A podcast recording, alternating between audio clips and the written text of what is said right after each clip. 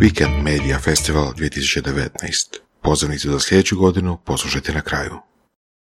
Vidite tko su nam panelisti, ja neću posebno e, predstavljati, e, nego krećemo odmah u raspravu. Imamo samo sat vremena, naravno da ste kao i obično pred kraj vi pozvani ako imate neko od pitanja aktivno se uključiti u ovu našu diskusiju. Za početak, e, što se može naučiti i primijeniti iz prijašnjih iskustava? Naime, kako Hrvatska, tako i sve ostale zemlje regije zapravo nisu e, zemlje u kojima se tek sada e, događa veliki odljev, posebice mladih ljudi. Svjedočili smo tome i u povijesti.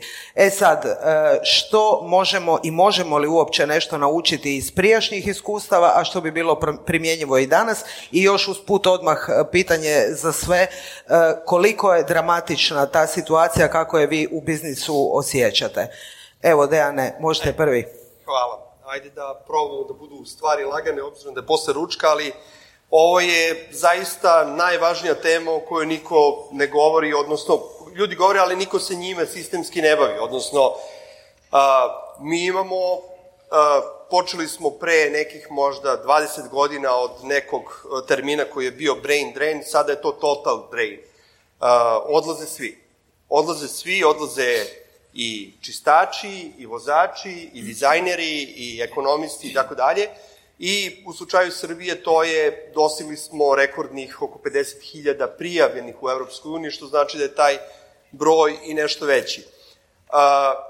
Samo bi na kratko rekao da šta je odlika tih ljudi koji odlaze, dakle one to nisu više kako je nekada bilo, da li romansirano ili zaista da su to neki najpametniji i najbolji među nama, odlaze svi, kao što rekoh, ali ono što determiniše te ljudi koji odlaze, to su risk takeri. To su ljudi koji su bili spremni da naprave taj potez i isto tako ti ljudi bi u našim firmama ili u nekom svom poslovnom okruženju bili takođe risk takeri i bili bi ljudi koji su spremni da naprave neke prve poteze, promene i tako dalje, tako dalje i to je možda najveći problem zašto, između ostalog, pored onog kvantiteta, nedostatka kvantiteta radne snage ja mogu da kažem sada da u nekim velikim centrima u Srbiji, ja verujem da je slično i u Hrvatskoj, praktično nema više nezaposlenih.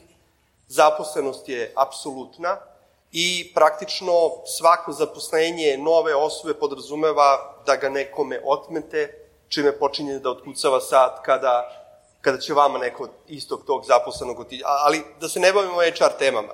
A, problem je prisutan, a, mislim da mi ovde kao predstavnici biznisa vrlo malo možemo da utičemo na, na to da se taj problem reši, to moraju da utiču neki drugi koji nisu na ovom panelu, ali mislim da je ono što je tema, to je kako ćemo mi prići toj situaciji kao zatečenom stanju i kako ćemo omogućiti da naši biznisi, bez obzira da li je u pitanju proizvodnja, da li je u pitanju usluga, da li je u pitanju preduzetnička firma ili multinacionalna kompanija, kompanija kako da nastavimo u nekakvim sve zahtevnijim uslovima -hmm. poslovanja, a ne da se bavimo time kako mi da vratimo te ljude, zato što mislim da to bi trebali da rade neki drugi.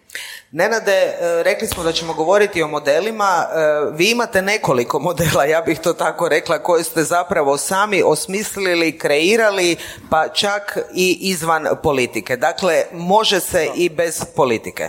Pa dobro, gledajte, postojalo je, znači postoji društveni koncept koji zove korporatizam. On je svoje prvo brutalno implementaciju imao u fašističkoj Italiji, nakon toga nacistička Njemačka, nakon toga mnoge druge zemlje gdje se smatra da postoje tri korpusa, to su poslodavci, to su radnici i to su država. Država mora na jednoj e, kartelnoj razini omogućiti poslodavcima, kartelima punu zaposlenost i profitabilnost. Oni moraju garantirati potpunu zaposlenost, a radnici moraju garantirati mir i mahanje zastavicama u smislu podržavanja države. Ne? Manje više je to teorija korporatizma tako, dobro sam to rekao. Ne? Tako da zapravo u tom se smislu stvara da poslodavci imaju kao korpus kolektivnu odgovornost. To je duboko pogrešno. To se naravno još uvijek ponekad kod nas podrazumijeva u našim, rekao bih, ipak zaostalijim krajevima Europe. Hrvatska je sad već u mnogim parametrima najzaostalija država Europe, tako da više nije to sramotno ni reći, to je naprosto činjenica. I naravno, zemlje istočnije od nas su još manje razvijene i da bi poslodavci neku, neku biznisi korporativnu, grupnu odgovornost da nešto, nešto naprave. Ne, kao što je Dejan rekao, zapravo svako gleda naravno svoj interes i tu je ta nevidljiva ruka koja se opet naravno su naše socijalističko nasljeđe tumači kao nekakav neoliberalni kapitalizam, neke gluposti, a zapravo trgovina je ta koja, ne znam, ko je taj citat, rekao Vuk, možeš znati, trgovina omogućava, trgovina ublažuje oštre bridove, oštre bridove naših karaktera. ali to se čuo, tako? Mi kad trgujemo, onda zapravo smo ljubazni prema drugim ljudima, tako počinje bogatstvo naći da nas smita, zašto ako pogine 300 milijuna kineza nama, baš nas briga, a ja ozidim svoj mali prst i oko toga se strašno uzurjavam, ne, u principu, jer nas nije briga za druge ljude dok ne trgujemo s njima, onda on kaže, a zašto onda onaj pekar je tako ljubazan da on čitavu noć radi, da mi u četiri jutra napravio kruh koji ću ja kupiti šest jutra, zašto on prema tako ljubazan? Pa zato jer trguje sa mnom, ne? I ta trgovina je zapravo bit ljubaznosti, taj, ta, to je zapravo moralna filozofija te, te knjige, to je, to je tako bilo. Tako da, zapravo poslodavci kad rade u svom interesu, oni zapravo rade u općem interesu, to je taj koncept nevidljive ruke. Tako da, mi kao biznisi nemamo nekakvu opću društvenu odgovornost da mi nešto napravimo. A ono što može napraviti država je sljedeće, znači država, zapravo što mi vidimo, evidentno, narod se iseljava u države gdje je bolje, a to su države blagostanja. I ono što trebamo razumjeti da materijalno blagostanje zapravo se još više reflektira u duhovnom blagostanju. Znači ti tek kad si nekoj, znači danas je svijet bogatiji nego ikada, ali pogledajte, materijalno je bogatiji nego ikada, ali, ali zapravo duhovno je puno, puno puta bogatiji nego ikada. Znači ti danas imaš toliko besplatnog sadržaja, ti možeš besplatno dobiti ono isti kontent koji zapravo neko plati na jelu, na NBA, besplatno u real time na videu. Tako da je zapravo blagostanje nije samo materijalno nego duhovno. Ne dolazimo otle kako povećati blagostanje. I tu se naravno zna da je u našim uvjetima praktično ne možemo drugačije slučajeve kao što je Singapur, Kina, apsolutičke države ovakve onakve, ali povećanje blagostanja znači zapravo liberalizacija ekonomije. I sve ove države kojima smo mi zapravo većina sudjenika stanovnika ovdje zapravo pate od manjka ekonomskih sloboda.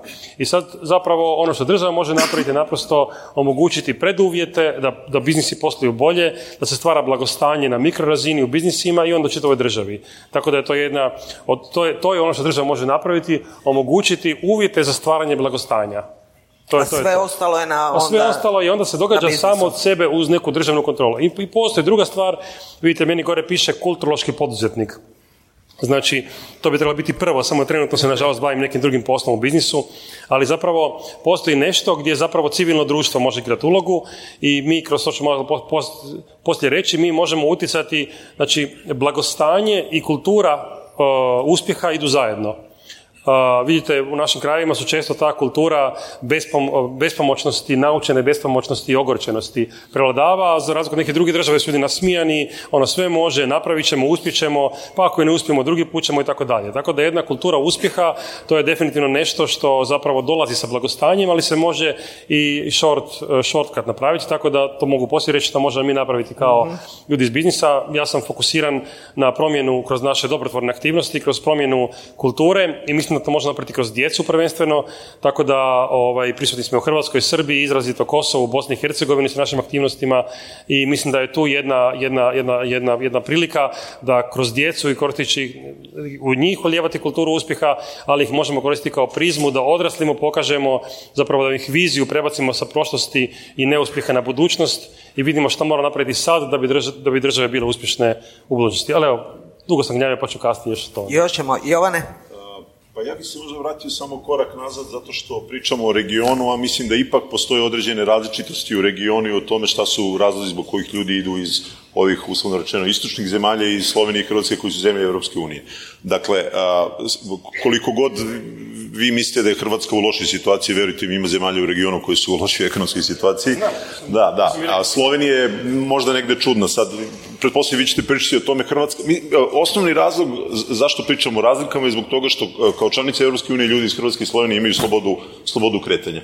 I, i, I tu postoji ključna razlika. Dakle, ljudima iz Srbije, sad konkretno pričam za Srbiju, ali isto se odnosi na Bosnu, Makedoniju, Crnu Goru, koga već, imaju mnogo teži birokratski put da bi su uopšte negde otišli prepreke. i prepreke, a pored toga i njihova primanja, njihova materijalna situacija koju ne možemo da zanemarimo, jako smo mi u nekoj pripremi pričali da možda to nije ključni razlog, ja se ne bih u potpunosti složio, je drugačije i lošije nego što je u ovim zemljama. I sad vi imate situaciju da iz Hrvatske, to ćete vi znati bolje nego ja, kada su otvorene praktično granice, do sada je koliko, nekih 30.000 ljudi je otišlo, što, što je koliko, 7%? Dobro, u Hrvatskoj se to pogodilo sa krizom. Ok. Pa je onda to išlo Da. jedno s Ovo što je drugim. Dejan rekao, ja sam mislio 35.000 ljudi, on, on je rekao 51.000 ljudi, Mhm. to smo isto juče pričali, pri čemu vi u Srbiji imate 30.000 negativnog na- nataliteta godišnje. Znači, preko 1% populacije Srbije godišnje ode. To, to, to, to su jezivi podaci.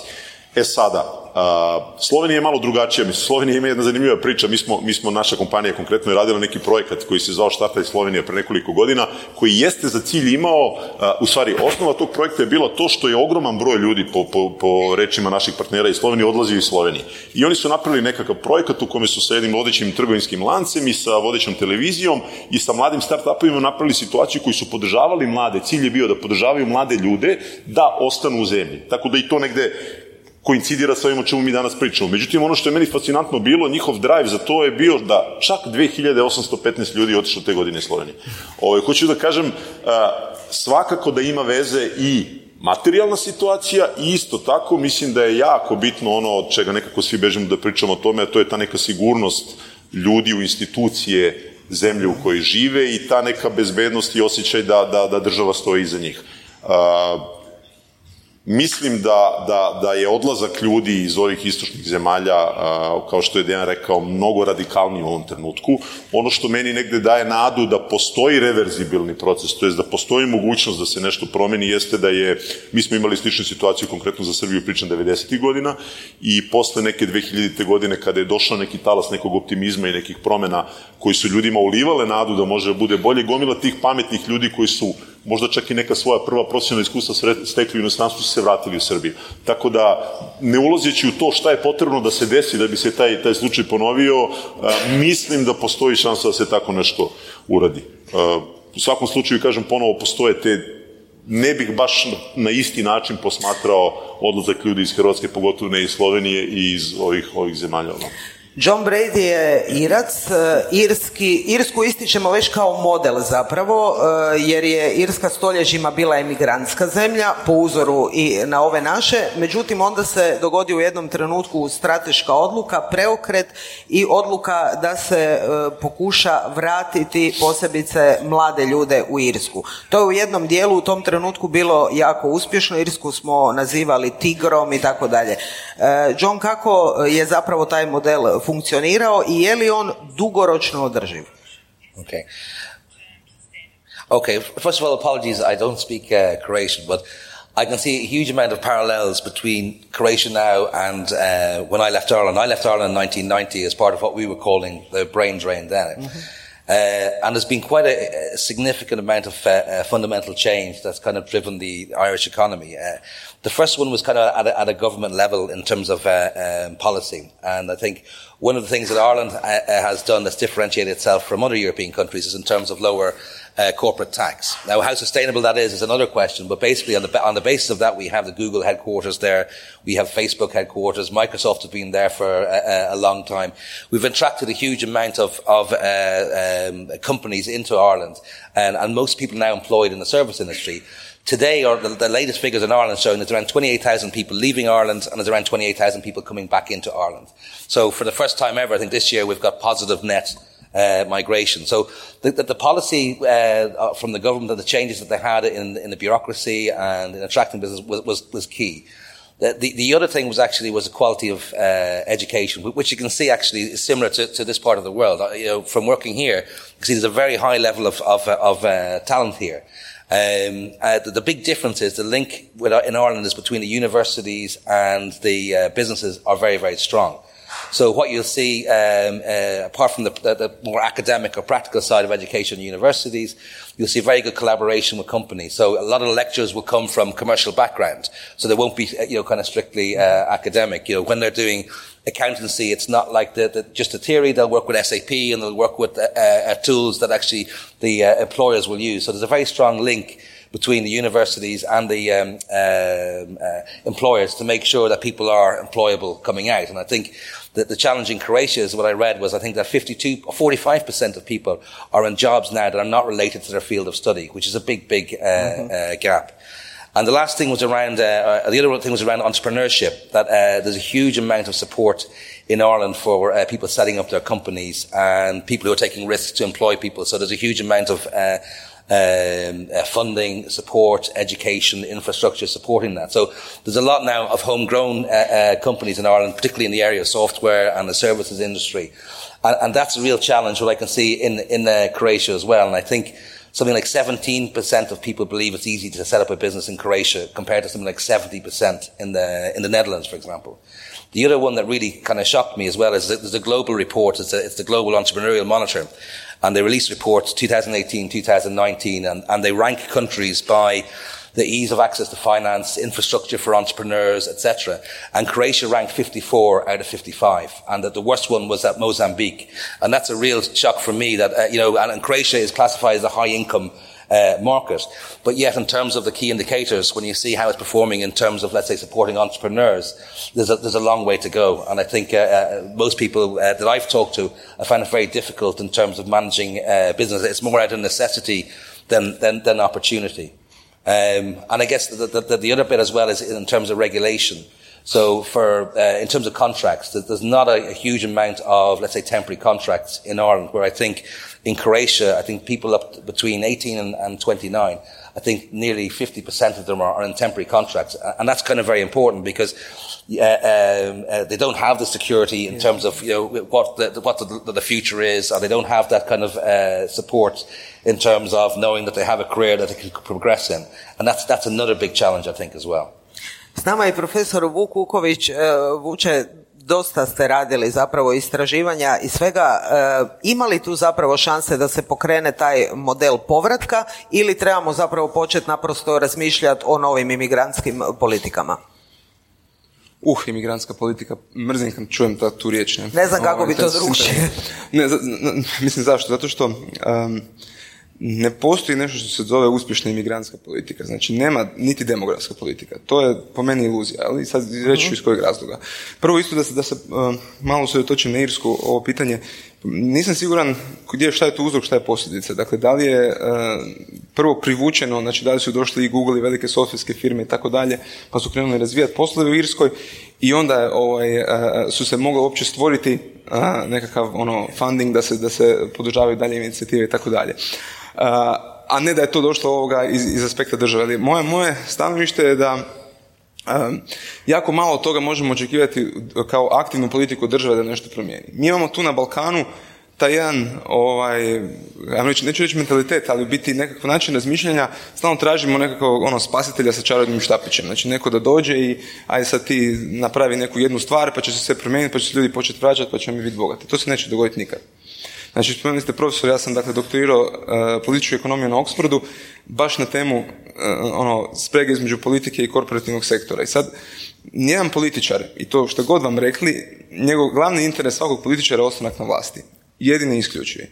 I sve što rade, i sve što rade ide upravo u tom smjeru. I ako imigracijska politika ide u smjeru, je li ona nešto što će nekog ostaviti na vlasti ili nije, možete da odgovoriti sami na to pitanje. Ali oni će od nje i odustati ako im ne konvenira. a poanta priče je dakle da, znači, tražiti od države spas, tražiti od države da, sad ti, ajmo mi tražiti od Vučića ili od Plenkovića ili bilo koga, implementiraj nešto ili nekog drugog. Zamislite si, evo, najboljeg, ne, ne, zamislite si, je, ali kažem te, ali zamislite si najboljeg mogućeg premijera koji postoji, dovedi ga tu, da li će promijeniti stvari. Ja garantiram da neće, garantiram. Jedan samo komentar, u stvari nadovezujem se na nešto što je John rekao. Koliko ja znam, a John će mi ispriti ako grešim, u Irskoj država je donela odluku da smanji državni aparat da smanji drastično državni aparat, pokazala dobru volju da se nešto promeni. Adekvatno tome smanjila takse i onda koliko ja znam, ali opet možda vi znate bolje nego ja, su internacionalne kompanije došle. Kada vam dođe jedan Google, kada vam dođe jedan Microsoft, logično je da će ljudi, ne samo Irci, nego i ljudi iz drugih zemalja želiti da odu tamo. Ja znam, mi radimo sa Googleom puno. Znači, u Dublinu postoji, to ćete vi znati bolje nego ja, ozbiljna, ozbiljna kolonija hrvatskih vrlo pametnih ljudi koji rade u IT je postala druga domovina Hrvata. Mogu reći samo to je samo razumljiva stvar. Samo razumljiva da sam ja to rekao, možda niste čuli koliko sam samo razumljivo rekao, jer sam pretio u tri riječi. Rekao sam što država može napraviti jedino je liberalizacija gospodarstva. A to on znači smanjivanje državnog aparata, poreza i slično. Ali mi smo, ja sam Ali toga to je 2000 not- notorno, kako bi rekao, ne- nije, nije to Ja nešto sam pomenuo čudo, ono 2000 deus ex godinu. sad, sad, sad to ovdje Ne, damo. to hoću reći, nije, znači, svejedno- Povrh toga se ne može puno, ne? Govorimo o takvim stvarima i ovo što ste, ja se apsolutno snažam što, je- što je Jovan rekao ovaj, i, i što si ti rekao, znači, jer poanta priče, znači, ne, nema te jedne anti, ono, migracijske Mjere, politike da. niti demografske Da. mjere, to ne postoji, to zaboravimo. Da, da, da. Znači imamo ovakve stvari, ovakve što si ti rekao, što si ti pričao. 2000. godine država donela odluku da a, porez na dobit na kraju godine kompanijama bude drastično manji nego što je bilo gde u Evropi bio. Mi, u kompaniji u kojoj ja radim, smo počeli da radimo sa internacionalnim klijentima koji su svoje headquartere iz Austrije, iz, iz, iz, iz, iz uh, Sofije, iz drugih zemalja, iz, iz Budimpešte, dovodili u Beograd.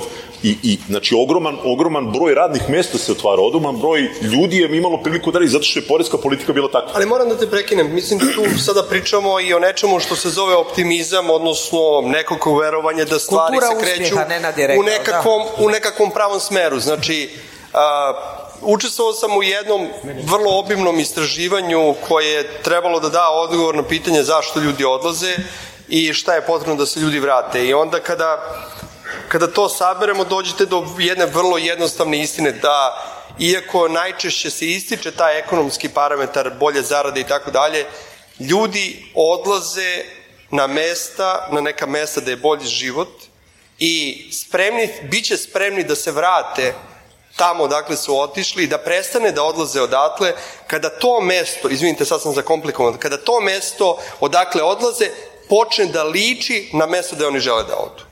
Prekinuli smo Vuka. I, I to je, i to je, ja mislim, ok, samo, Dejane sekundu da, da profesor dovrši. E, sada samo, ovaj, ja sam, ja, ja sam kolega doktor uh, opstanka u preduzetništvu u Srbiji već 20 godina i da vam kažem, uh, uh, mi ovde pričamo o jednoj stravičnoj posledici i verovatno faktora koji utiču da ta posledica postoji ima 101 i verovatno ni jedan od tih faktora da se savršeno unapredi neće rešiti ovo stanje. I mislim da ceo Weekend Media Festival ne bi bio dovoljan da mi absolviramo to. Na kraju ono, ako pričamo o indeksima, Srbija je pa, valjda jedna od posljednjih država u svetu po kapacitetu zadržavanja talenata po, po indeksu iz 2018. godine i uvek je bilo migracija i postoji migracije i, i, i a, ljudi koji dolaze u Englesku i odlaze iz Engleske i u Švajcarsku i tako dalje.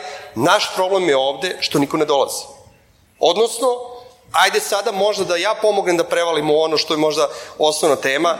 Imamo na pragu ovog regiona neke stotine hiljada migranata. Šta ćemo s tim? Ali ne, ne pričamo o migranskoj politici, nego da li to, je li to recept za, za, za neko nadomešivanje problema koji imamo? Da, da, ne, slažem se, apsolutno. Mislim, mo- moja poanta je bila da, e, znači, prestanemo, možemo govoriti o promjeni mentaliteta, u smislu da prestanemo očekivati da će nam se dogoditi e, promjena, da će nam se dogoditi e, napredak i da ga prestanemo očekivati konačno od politike. Znači ću sam jedan, jedan, jednu anegdotu. Nakon ovoga, onog hrvatskog uspjeha, sad moram malo, ovog hrvatskog uspjeha na svjetskom prvenstvu prošle, prošle godine, smo bili drugi na svijetu. Ovaj, bio sam na onom, na onom ovaj, kako se zove, dočeku nogometaša i bilo je super. I, i onda čujem ono priče sa strane ljudi, joj da nam je sad Dalić premijer, da nam je neko ko Dalić premijer, pa to je bilo sjajno, ova zemlja je procvjetila. Ma rekao, pa prestanite tako o tom razgovarati. Znači, to je, to je uopće promašena, promašen uopće smjer razmišljanja. Znači, ako hoćete Dalića, trebate Dalića da vam vodi vašu firmu, vaš odjel, vaš department, vaš NGO, takve ljudi vam trebaju, da, koji će potaknuti one druge koji su bolji od njih da ih dignu gore. Znači, poanta priče moja je da prestanemo očekivati od države i zato je ovaj panel super, zato što je e, mi kao biznis, dobro, moj biznis je van Hrvatske iz jasno poznatih razloga, ali super je i voditi firmu ovdje, ali je poanta priče da idemo, e, znači da, da se stvari trebaju krenuti bottom up, znači da se zemlja treba mijenjati od ozdo prema gore, ne, od- ne top down. jel? Možda je, ako, ako to negdje, sad će neko spomenuti, ne znam, Singapur, Irsku i tako dalje, gle, ok, možemo o tom razgovarati jako dugo, imam ja o tome e, puno, puno toga za reći, ali naš, narod našeg mentaliteta se neće na taj način? Moramo se mijenjati mi sami, što je najteže naravno, da bi očekivali promjenu e, sustava. Ali ako očekujemo tu bottom-up promjenu, promjenu mentaliteta, to smo već više puta se složili da je u svemu zapravo ključna ta promjena mentaliteta, ne na to naziva kulturom uspjeha, dakle to je to, ta neka promjena kako zapravo, ko bi, koji bi bili konkretni potazi, kako to pokrenuti? Pa, Evo, ne ja, ja ću pokrenuti, ću dati njemu. Jer on je zapravo najbolji, Nenad je, pardon, Nenad je najbolji primjer tako nečega što, što, što uspješnog takvog projekta. Dakle, evo, uh, spomenuo bi ja to da ti nisi tu, čisto da znaš. on je zato si sad tu. Ali dobro da jesi, pa možeš nam to ispričati. Jer on je napravio taj Creation Makers Project, ne? gdje su uveli, vodili robotiku u škole. Dakle, to je primjer nečega što je radilo potpuno mimo države. Znači, radio se robotiza, ono, informatizaciju, digitalizaciju približio djeci na razini male djece, potpuno mimo države, tek se kasnije došla ti i predsjednica i, i obje stranke i tako dalje su te podržali tek nakon što je su si dobio ono broad based support od strane čitavog čitave populacije. Pa možeš nam ti biti više da ja sad ne, ne Ma, dobro, mislim, možda, ja duboko se slažem sa, sa ovaj, Vukom. U našim uvjetima, ako izbacimo, kažem, Singapur, Kinu i tako dalje, govorimo praktički u istim frazama, za država što može napraviti da se makne, da oslobodi uh, biznise, da rastu, razvijaju se i stvaraju blagostanje koje se pretače u drugo blagostanje. Što su kolege iz Srbije također rekli, znači, ljudi će vam se vratiti, uh, kad čovjek ode van, on će ostati iz više razloga. Prvo što ima tamo egzistencijalnu sigurnost, uh, drugo što, znači, kad se neće vratiti? Neće se vratiti ako nema egzistencijalnu sigurnost kao što je imao i neće se vratiti ako nema mogućnost da se profesionalno razvija u smjeru kao što oni razviju. imamo, ja sam vidio na, na, na, na LinkedInu čovjeka koji radi neki najvećem real estate projektu u Europi, a to mi je onaj um, um, battery, kak se, battery park, kako se zove, ne, onaj, u Londonu, onaj, veliki projekt infrastrukturalni, on radi neke užasno napredne stvari u građevini koje nikad ne bi mogao raditi u Hrvatskoj da se vrati u Hrvatskoj, takvih projekata nema. Znači, to mu treba da se vrati i treće, treba mu, uh, treba mu zapravo društvo istih, ne? I što što je, mislim, kolega Dejan rekao, zapravo ono problem je u toj kritičnoj masi uh, nekih ljudi koji se iseljavaju. Znači, što više ljudi koji su kao ti, koji su risk takeri, koji su koji su nekakvi oceli se, tebi je manje zanimljivo ostati jer se ti želiš družiti s takvim ljudima. Tako da se puno stvari treba klopiti da se neko vrati. I a ono što država može napraviti zapravo omogućiti biznisima da stvaraju blagostanje, jer nikad nitko nije stvarao blagostanje nego biznisi. Na što se možemo uvjeriti i primjerima Sjeverne Koreje, Kube, Venezuela i tako dalje. To je evidentno. Ne? Znači država ne može provoditi mjere tipa uspješno provoditi mjere koje nešto trebaju napraviti. To je to, ne? Ona treba dati pravni okvir, sigurnost ljudima i slično. E sad ono što mi možemo napraviti, mi smo pak u Hrvatskoj, naša, naša dobrotvorna aktivnost, taj institut za razvojnu aktivnost mladih, to je naš privatni novac, to smo većinom, većinom financiramo i odnosno zovemo ga Creation Makers. E, u Hrvatskoj u Srbiji imamo partnera koji se zove e, Fondacija B92, mi smo im poklonili projekt, dali financijsku donaciju, čak i sve to najveći STEM projekt u Srbiji, ona bitka za znanje, ako se robotima preko 500 škola, što je podržala i srpska, srpska država.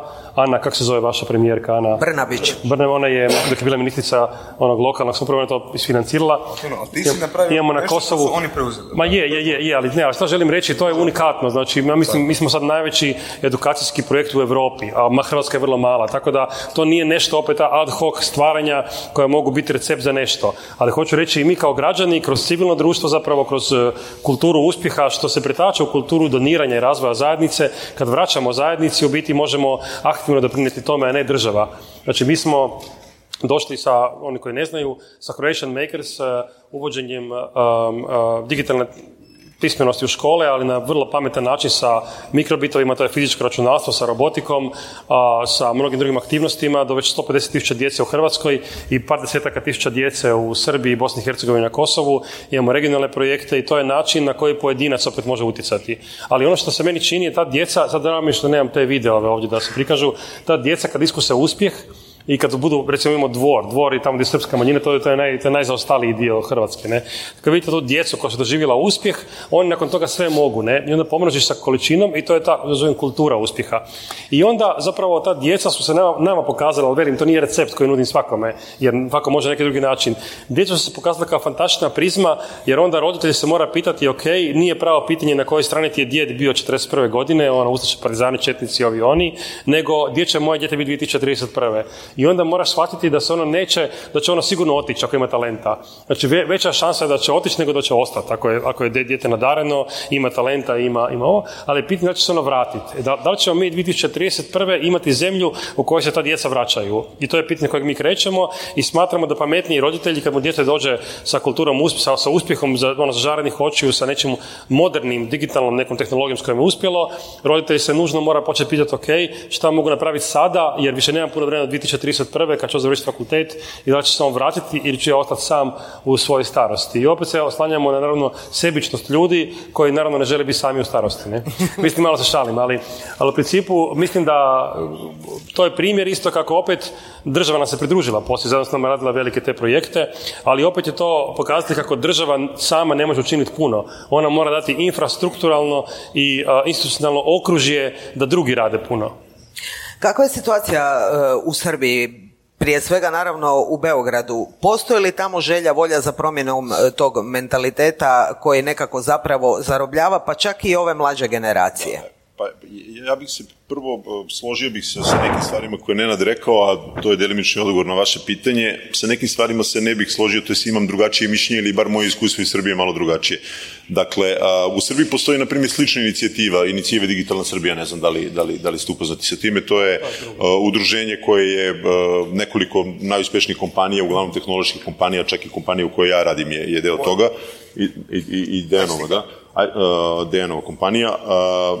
To je prosto udruženje koje je krenulo da menja svest o digitalnoj potrebi digitalne revolucije, digitalnoj pismenosti, o digitalnom opismenjavanju u školama i neke slične stvari tog tipa i država se naknadno priključila. Država je dala podršku možda u trenutku kada je vidjela da je to uspela i to je taj primjer kao, kao što si ti rekao ovaj bottom up. Međutim, pričali smo i o promjeni mentaliteta. Mislim da se promjena mentaliteta ne dešava ili može se desiti stihijski, samo od sebe, ali mislim da je za to potrebno jako puno nekih faktora da se složi i jako puno vremena.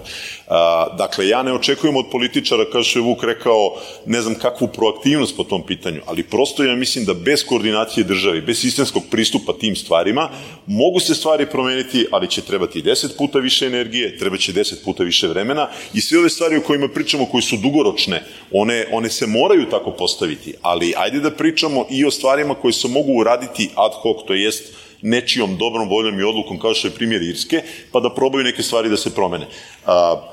U Srbiji postoji inicijativa, evo i mi smo, kompanija Direct Media u kojoj ja radim, mi smo imali nekoliko inicijativa upravo sa tim ciljem. Mi smo u jednom trenutku shvatili da mi moramo neke stvari procesa da ne dajemo svojoj kompaniji da menjamo, da, da, da, da automatizujemo, potrebno nam je bilo, neka su nam znanja bila potrebna koje mi nismo imali vremena i resursa da razvijamo unutar sebe. I opet zajedno sa Dejanovim uh, ICT hubom smo napravili jednu akciju koja se zove Martech gde smo mi rekli, ok, došli smo mladim preduzetnicima, rekli smo mi smo iz te i te industrije, to su i to naše potrebe, imamo takve i takve probleme s kojima se susrećemo, želimo da automatizujemo procese, želimo da uključimo machine learning, želimo neki AI da uključimo procese stvari kojima se e, mi bavimo, ispričali im šta je to što mi radimo i rekli im, ajde vi dajte predloge pomozite nama da rešavamo to, na taj način ćemo mi pomoći vama. I posredno ili direktno učestvovati u tome da ti ljudi razvijaju svoje biznise, da ostaju u Srbiji i da, da, da na taj neki način prepoznaju svoju šansu tu. Dakle, to jesu neke inicijative koje kompanije mogu da, da naprave uh, uh, unutar, unutar svojih, svojih organizacija.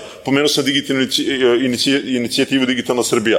Srpska asocijacija menadžera je pokrenula neku sličnu stvar. Međutim, opet se vraćam na to, ne želim da, da svalim sve na politiku, ali plašim se da ti izolovani slučajevi, makar do sada u Srbiji, nisu napravili onu kritičnu masu koji će da pogora celo društvo naprijed, da svi budemo svesni toga da je to neki put kojim treba da idemo. Treba da razmišljamo o tome šta će biti za 30 godina, ali za 30 godina sa tempom kojim ljudi umiru i odlaze iz Srbije, ostaće u Srbiji verovatno 4 miliona staraca i to je to.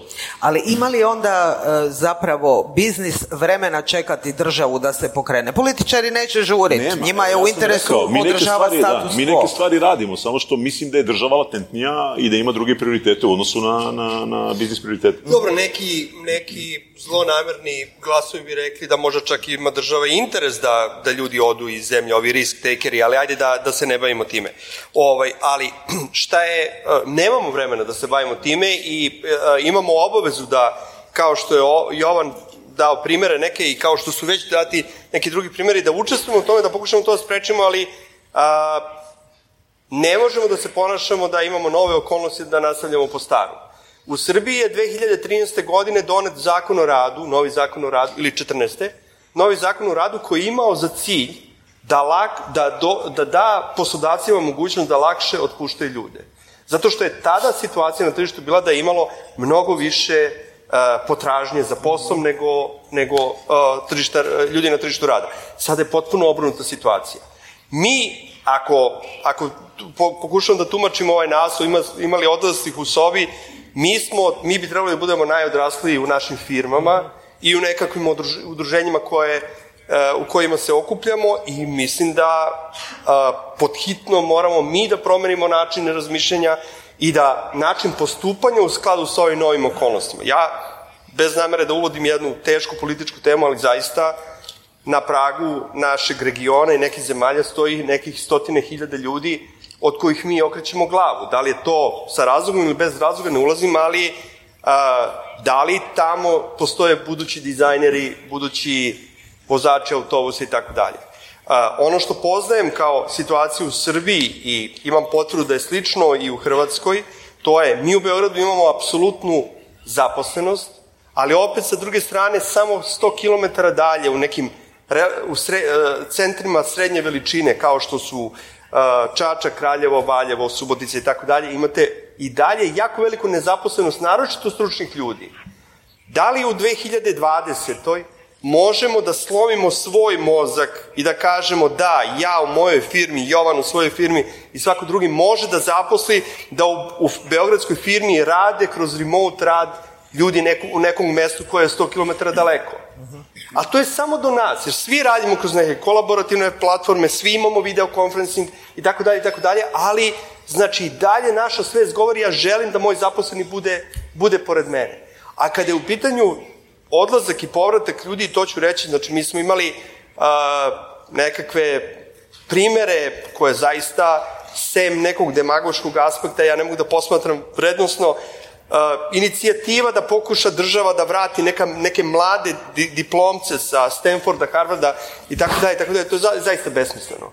Ovaj, sem eventualnom vrednostnom, ja mislim da ono što je možda šansa i što korespondira sa tim nekim mirskim iskustvom, to je, mi smo imali ogromnu, ogromni talas u celoj regiji uh, te nekakve, ajde da kažemo, ekonomsko-političke emigracije uh, uh, 90. godina i možda ti ljudi koji sada postaju neki mladi penzioneri u svojim kasnim 50. ranim 60. mogu biti target za povratak, a to ima vrednost jer oni mogu biti sjajni investitori, sjajni mentori i sa druge strane sjajni preduzetnici. Mislim da u njima i dalje ima jako, jako puno neke vrednosti, ali sve u svemu, znači, ja mislim da mi nemamo vremena da čekamo da se situacija popravi, zato što naš tempo, poslovni tempo, ne može da prati tempo tih, tih korekcija koje naše države su sposobne da iznesu. John, rekli smo u Irskoj e, gotovo pa druga domovina Hrvata je postala velika, velik egzodus upravo prema Irskoj. Što je tome razlog? A s druge strane, vi kao Irac u Hrvatskoj vidite sada i ove probleme ovdje. Osjećate li vi u vašoj kompaniji e, probleme nedostatka radnika? Um, interestingly, no. I mean, uh, interestingly, this is probably one of the most successful markets that we have in terms of like hiring and developing talent. Um, and uh, we also have a lot of the talent we've brought into to Croatia has now gone to London and to other offices as well. And it's, it's kind of interesting because we're in the tobacco industry. In most countries, that's a taboo. It's not the most exciting industry for people to get in here. But actually, within uh, Croatia, we've been very successful. And before I came here today, I sat down with around eight or nine of the kind of recent hires, etc., to try and uh, understand what was it that, that, that uh, attracted you to uh, uh, BAT? And a lot of them said, well, we want to work for an international uh, company. I said, well, why is, why is that different from a, a local company? Um, one of the common themes was that they were saying, well, look, uh, uh, very often some of these jobs is kind of who you know, it's a network, it's etc. Uh, you know, when, when, we hire, like not just BAT, but most of the international companies have a very transparent recruitment process. You know, whether it's assessment centres, etc. So it, you get in on merit. You know, uh, coming in. The other thing they mentioned was also about the ability to uh, learn and to progress. So throughout your uh, career in an international company, you'll have access to all sorts of training to bring your skills up, uh, etc. And it's, it's also, I think, uh, they see them as being less hierarchical in terms of how to deal with it. And that the education bit is an important bit because I know we're talking about education like within schools, etc., but also education when you uh, after you graduate and you get a job. And, and uh, I think Croatia is one of the lowest. It's three percent of people in employment actually go to further education or get education mm-hmm. during their employment. In Europe, the average is around eleven percent. So I, I, think that's one thing that the international companies actually uh, uh, bring is that kind of transparency, the structure, uh, etc. I know there's lots and lots of very good uh, Croatian companies, but for me, having been based in London before, I was based in Dubai and Middle East. Uh, and uh, this is one of the countries that we've had huge success with people it's, it's a good reflection on the on the, the, quality of people here. You know, and it's a very good starting point in terms of building, you know, uh, uh, uh, the economy here. Because I think that the raw talent is definitely here, and they need to be supported, whether it be you know going through the, the early stages in school and giving them access to digital education, etc. But also, just as importantly, when they actually um, uh, are in the workforce, you, you, you need to keep them progressing. And that's very important, I think, for people to see that they can progress. And uh, I think uh, a lot of the Croatians who are, who are in Ireland, when I've been reading interviews or seeing stuff on the television, that's one thing that they do see is they say the, the ability to progress based on your own merit. Mm-hmm. Uh, and you know, uh, going to further education or training uh, as part of your job is seen as normal. And they were saying that's not necessarily what they see here in uh, in Croatia. And like I said, we've had a lot of success in actually recruiting people here, and now people have gone into more senior roles elsewhere in there. So I, I don't think the, the, availability of talent is, is, an issue here. It's obviously the, the issue is you know why they are uh, why they're leaving, and I think there's certain things that you can do in terms of the education and, and, support, but if you don't change the reasons why they left, you're not going to attract them back. And you know, in Ireland there was some examples. Of, so, for example, we had a big shortage of nurses. Uh, and they ran this campaign for two years, which was basically come back to Ireland, we'll pay your airfare, we'll pay for your moving costs, we'll give you all these incentives. And they only managed to get 200 nurses back over two years. And be- that's because the reasons that they left, and I'm talking about nursing in particular here, hadn't changed. You know, with high stress, relatively low pay in Ireland, long working hours, etc. So no matter what incentives or short-term thing you put in there, if you don't really change the fundamental reasons why they left, you won't attract them back. It's different in other industries, like in the service and IT industry, it's very different. But a lot of these schemes didn't work because they didn't address, you know, the, the, the, the main reason why these people actually left in the first place. And that's, I think, is going to be key here because I think as well as if you have a more educated and, and you're, you're, introducing children in, in, in school to um, digital, etc. If you don't change the the the, uh, the, the policies in parallel, you're just going to have better educated people who are going to be even more frustrated, or you're going to have better educated people who are going to go to Ireland or Germany, etc. So the education is very important, and uh, but also in parallel, they need to make those changes. Otherwise, they'll have the same frustrations or even more when they uh, um, uh, look for, at entering the, the workforce. Mm-hmm. Nenade, uh, uz uh, ovu STEM revolucije kroz djecu koju provodite, vi ste se sada upustili zapravo u realnom sektoru u polje mode kroz Vartex.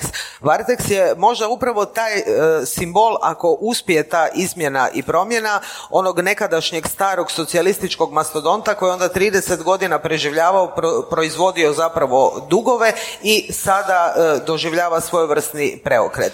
I kroz te radnike tamo, pretpostavljam da ste i na dnevnoj bazi u kontaktu s njima. Mogu li se stvari brzo promijeniti? Može je upravo to taj model kroz e, koji se može primijeniti u svakoj firmi?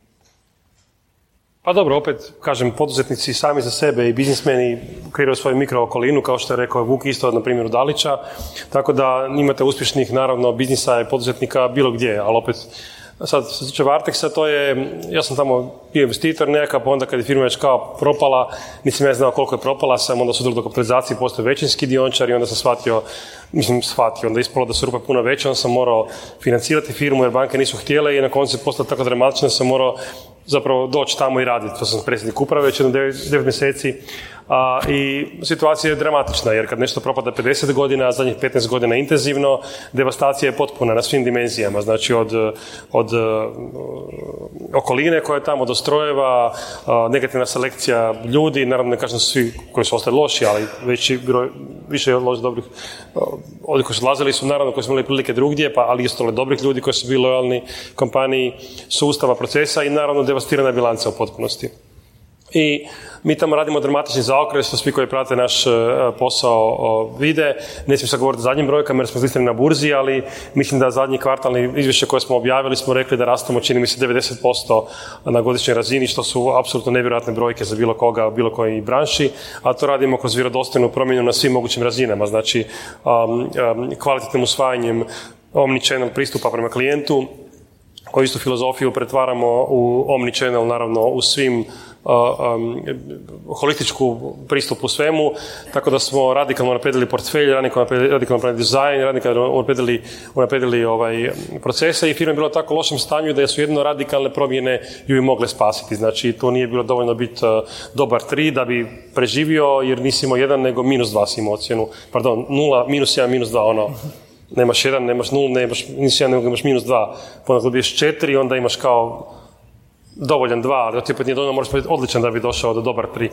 Tako da, kad zbrojiš, tako da ovaj, ne, ne vidim kako je to relevantno, kako bi rekao za naš... Ne, relevantno je recimo radnici koji su tamo. Dakle, imali, e, bilo je odlazaka, dakle, radnici su zadnjih nekoliko godina masovno odlazili. Pa je, Možete li uspjeti zadržati to da, mi i eventualno vraćati, jer će u značajno manjoj mjeri, ali naravno promjene su bitne na svim razinama. Znači, meni zaista, iskreno vam govorim, dolaze mi radnici i kažu, ne znam, sretnim ih negdje, kažu danas mi na Varteksu, dobro, ajde, kao, ne sjećam se svaga tamo po osobi ako idem i u pogon, jer ja sam nakon 15 godina prvi put sjećam kao čovjek, ne. Tako da, mnoge stvari su bitne kulturološke, ali naravno svako od nas gradi svoju uh, kulturu unutar organizacije u kojoj je odgovoran za nju. Ali ovaj, promjene su moguće i moj, moj, znači u Hrvatskoj, ne znam kako je u Srbiji, ali u Hrvatskoj sve što je dugo vremena propadalo, na koncu je i propalo. Mi nismo imali tih dramatičnih preokreta, kako bih rekao, kao što je Apple, znaš, na Apple, pa su izbacili uh, uh, Jobsa kao psa iz kompanije, pa su skoro propali, pa se on vratio, pa je postala najbolja, najbogatija kompanija na svijetu. To se ne događa često. U Hrvatskoj se ne događa nikada. Ali tako da mislim da ako uspijemo tu kompaniju spasiti, a, zapravo će to biti prvi takav slučaj u Hrvatskoj, rekao bih vrlo vidljiv slučaj jer su ljudi oko mode izrazito emocionalni, imamo zaista fantastičnu kvalitetu, možete pogledati tamo u onome marketu šta imamo, to vam je Vuna, Vuna Kašmir, Vuna Moher, fantastični krojevi. I ako to, na, svi, svi vole dobru modu, ne, svi vole svišati se lijepo i biti... Morat ću onaj jingle, kako se pa, da, ali, ovaj, ali hoću reći, ako to pokažemo, na, to, u toj si mjeri u pravu, zapravo dobro si to pitala, jer ćemo pokazati da je sve moguće. Znači, ako mi uspijemo tu olupinu, prije više nije olupina, ne? upravo to, to su spasit, onda smo sve, onda zapravo sve moguće, onda je na razini države sve moguće. Sad je trenutak da i vas uključim, ako neko ima želju, volju postaviti pitanje, uključiti se u diskusiju, evo imamo ruku u drugom redu, nadam se da imamo nekoga, o ima još drugi red aktivan, bravo. E, da, da li imamo nekoga od kolega koji će vam dodati mikrofon? Pa ćemo, ili naprosto se dignite, mislimo da ćemo čuti ovako. Izvolite. Dakle, u kontekstu poduzetništva i odlaska ljudi u Hrvatskoj sad imamo aktualni problem možda Čega? Kako? ljudi i da se to iskorištava i s obzirom na to može istići veću neto vrijednost u odnosu na bruto dobit dobiva Postoje, kako su spomenuti, da bi početkom godine se taj sustav trebao mijenjati i bolje regulirati, pa me zanima mišljenje Evo da. Um, kod nas u Srbiji je isti slučaj, znači naročito outsourcing firme uh, koje, koje su outsourcing praktično ogroman procenat zaposlenih su privatni preduzetnici koji zvanično možda imaju platu 200 evra, a zapravo imaju primanja od po nekoliko hiljada evra svakog meseca. To, to će to će se gledati urediti uh, koliko, koliko možemo da čujemo od strane države i očito isto i od strane u Hrvatskoj. Uredit će se što će za posljedicu imati nekonkurentniju poziciju naših outsourcing firmi na svetskom tržištu outsourcera, ali ta pozicija inače postaje sve nekonkurentnija zato što cena radne snage na tom tržištu je u posljednjih pet godina put, otišla puta dva ili puta tri. Međutim, samo ću dati jednu sugestiju analize koja je rađena, to je da ta tranzicija će svakoj toj firmi biti neophodna ukoliko želi da se proda. Firme koje su, mi smo imali nekoliko uspešnih egzita u, u Srbiji u tokom 2008. godine dva koje su preko stotinu miliona i obe firme su morale to urediti, obe su bile bazirane na, na ljudima koji su bili angažovani kao preduzetnici, kupac vam neće nikada kupiti firmu ukoliko je ona nema čvrsto vezanu radnu snagu. Tako da, ukoliko se budemo bazirali na to, toj outsourcing industriji, neće to dugo trajati anyway. Ukoliko ne stvorimo domaći proizvod, bez obzira da li u Hrvatskoj... Mislim da je Slovenija imala taj problem da su ga rešili prošle godine, čini mi se, da je ogroman broj mladih ljudi imao svoje, svoje praktično firme preko kojih je primao platu. Da. Tako da Slovenci su rešili taj problem, a očigledno ćemo ga morati rešiti mi. Evo, kolegice, izvolite. Ovo, odlaze ljudi koji žele, imaju nešto zajedničko, e, žele novac, imaju ambiciju za uspjehom i nemaju šta izgubiti. To je faktor da nemaju šta izgubiti jako važan u cijeloj toj priči. E, zašto? Mi smo još uvijek funkcioniramo po babama i stričevima, zapošljavanju, napredovanju i bez obzira da li je neko vozač ili se neko bavi znanošću, e, ako nema babu i stričeva, ako nisu crveni ili plavi u Hrvatskoj, nemaju mogućnosti rasta i razvoja, a to je ono važno što mlad čovjek želi. Na kraju krajeva okrenula sam se, velika većina u dvorani je mladih ljudi i s obzirom da smo na Weekend Media Festivalu, velika većina ljudi je iz društvenih znanosti. Tehničari jako lako nađu posao u Hrvatskoj i vani i u, u cijeloj regiji. Međutim, mi se nismo orijentirali ovaj, i na one koji ne žele biti poduzetnici, već žele biti djelatnici i mi tu nemamo mogućnosti rasta i razvoja. Ne svi, kažem, u nekim kompanijama imaju jer je poslovna kultura takva da je razvijena.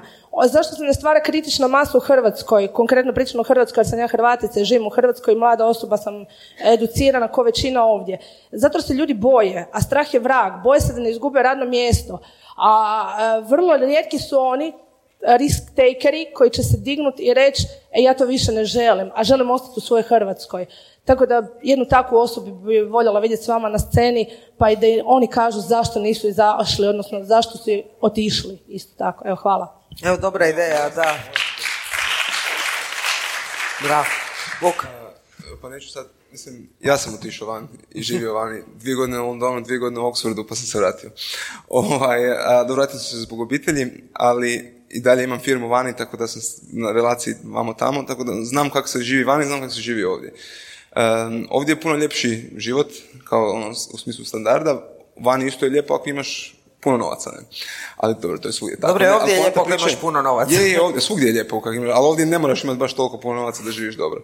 Ovaj, ali, ne, htio sam reći, razlog zašto, ja, da se nadverim što je kolegica jako lijepo rekla, jedan od razloga zašto ljudi odlaze van, barem ja znam ono, iz mojih kolega koji su tišli i tako dalje, taj osjećaj nepravde. Jel?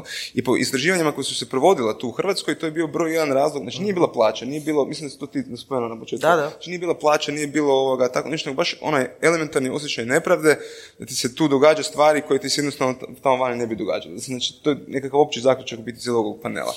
Da se vratimo na ono što sam ja na početku govorio, ja onako uvijek volim malo isprovocirati na početku, to je onaj tvrdi uvjet, ne? Ajmo sad meki uvjet. Meki uvjet je da ako nešto e, e, država može napraviti, onda je to taj element e, donošenja pravih javnih dobara. A šta su javna dobra? Ljudi kad kažu javna dobra često misle na infrastrukturu, nije to samo to. Jedno od glavnih javnih dobara je pravosuđe. Znači efikasno pravosuđe. I, I, znam hrpu ljudi, znam osobno troje ljudi koji su izašli iz Hrvatske nakon one presude katastrofalne Tomu Hrvatinčiću. Jel? Troje ljudi zbog toga otišlo van iz Hrvatske, koje ja znam osobno. Znači, znači takvi elementi ljude guraju van. Kako to popraviti ovdje s našim političarima, to je nešto što ja, tu sam ja jako pesimističan, smatram da je nemoguće.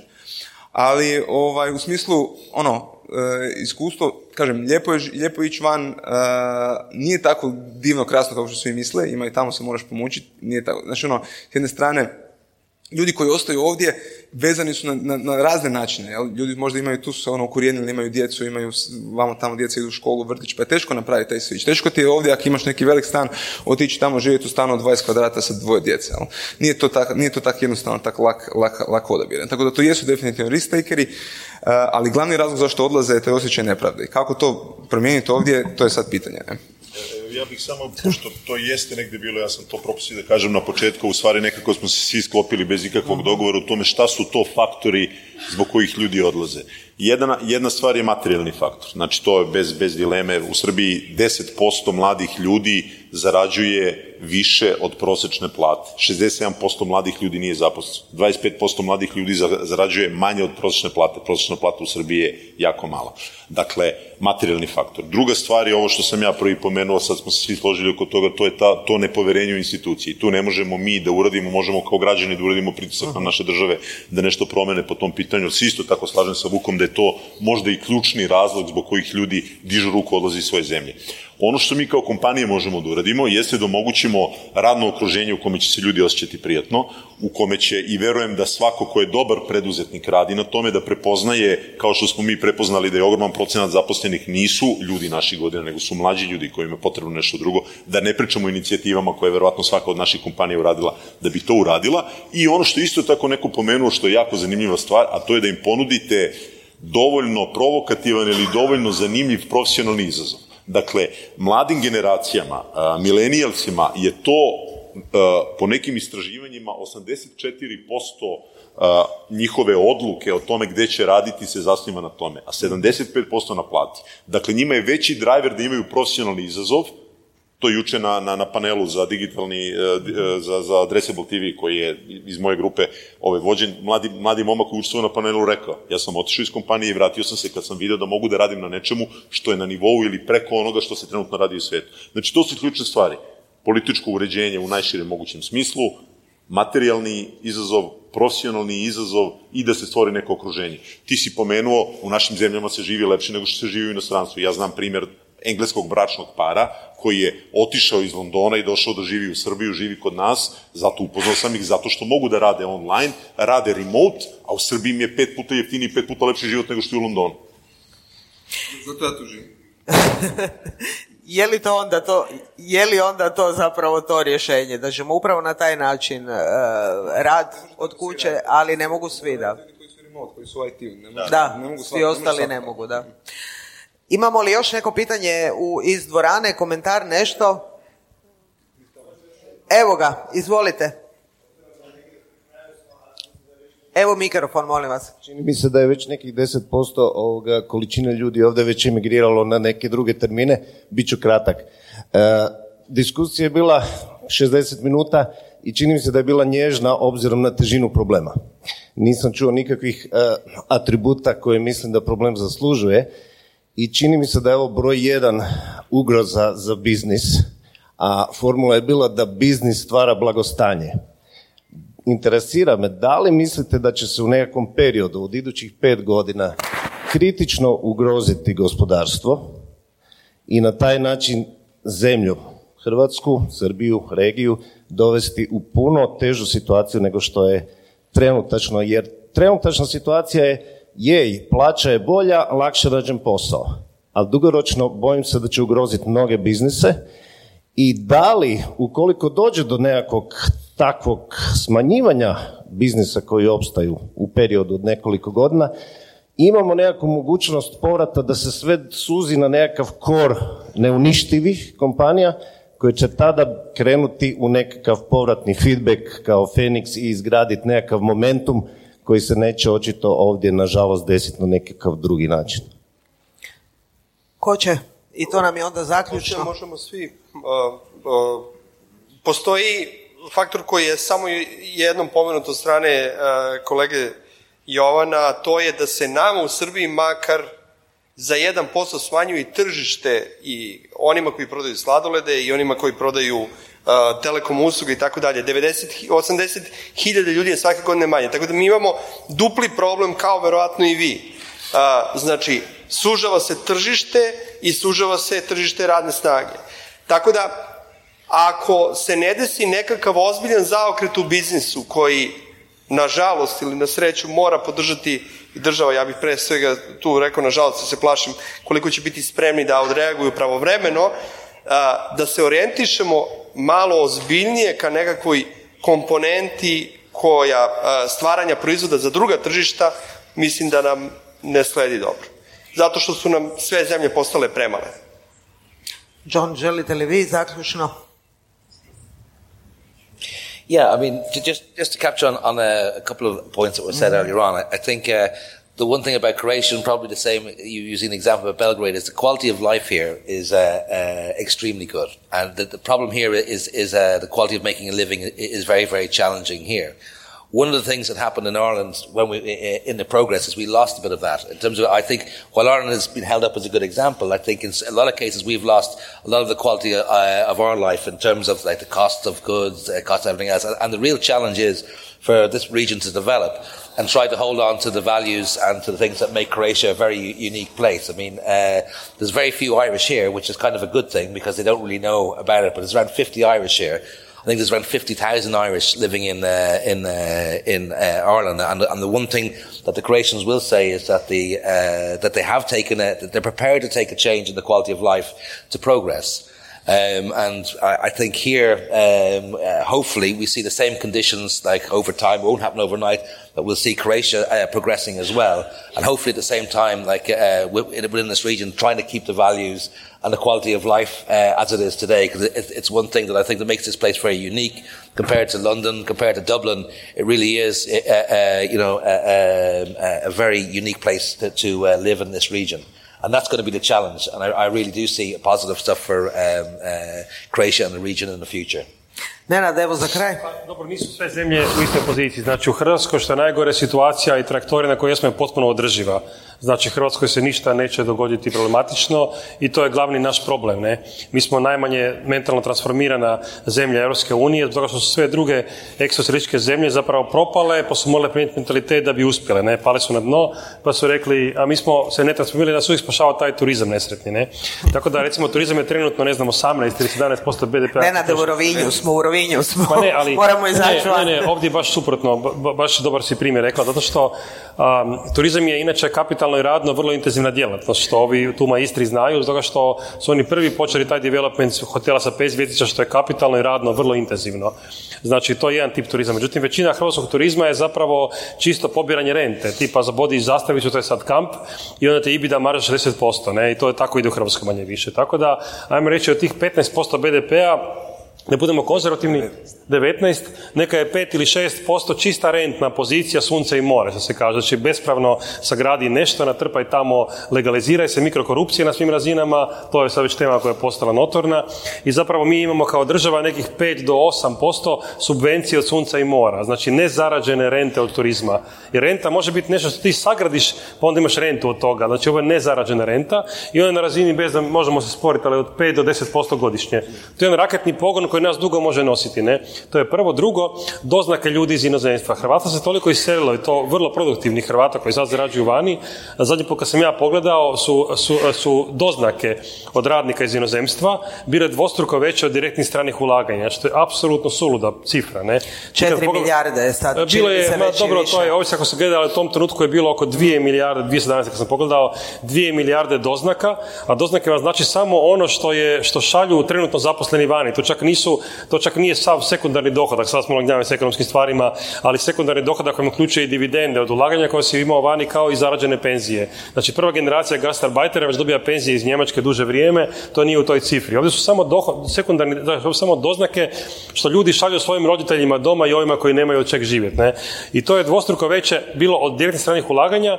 Kad sam oduzeo od tih ulaganja zadržanu dobit prvenstveno banaka i kružna ulaganja. Znači kad ono pliva, teva uloži kroz plivu u Slovačku recimo. Ne? Kad to izbiješ van imaš neto strana ulaganja, direktna produktivna strana ulaganja, ova koja dolaze, dvostruko, znači mi imamo, imamo dva turbomotora u Hrvatskoj, to su taj jedan turizam koji je veći i doznake naše izvozne, e, ono što smo izvezli, izvezli smo ljude van. Tako da je što najgore u situaciji je u Hrvatskoj trajno održiva i zapravo ne stimulira na radikalnu promjenu. Tako, nekako smo ostali ni, ni sasvim pesimistični, ali ni optimistični. Vidjet ćemo sljedeće godine, ovo je sigurno tema koja će se i na Weekend Media festivalu provlačiti još sljedećih nekoliko godina. Ono u šta sam barem ja osobno sigurno uvjerena da će biznis pronaći neko rješenje jer uvijek ga pronađe. A vidjet ćemo kako će politika to pratiti. Hvala lijepa vama na pažnji i hvala našim panelistima.